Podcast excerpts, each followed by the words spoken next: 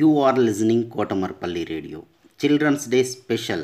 Storytelling and poems reciting competition in English, Hindi and Telugu is being organized by National Council for Teacher Scientists, NCTS India, Lokmark Foundation, ELTA Warangal Urban and Kotamarpalli Radio. For students, 3rd class to 10th class, any student in India can participate. Last date 8th November 2020.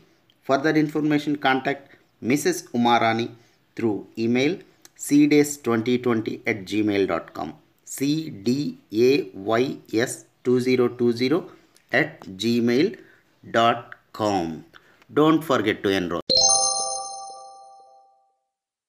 Hello, ma'am. My name is Riya Kumari, roll number 7 from class 8th A.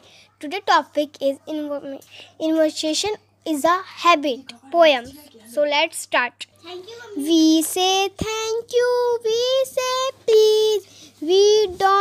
don't interpret or tease. We don't argue. We don't fuzz. We listen when flocks talk to us. We share our toys and take our turn. Good manners are not too hard to learn.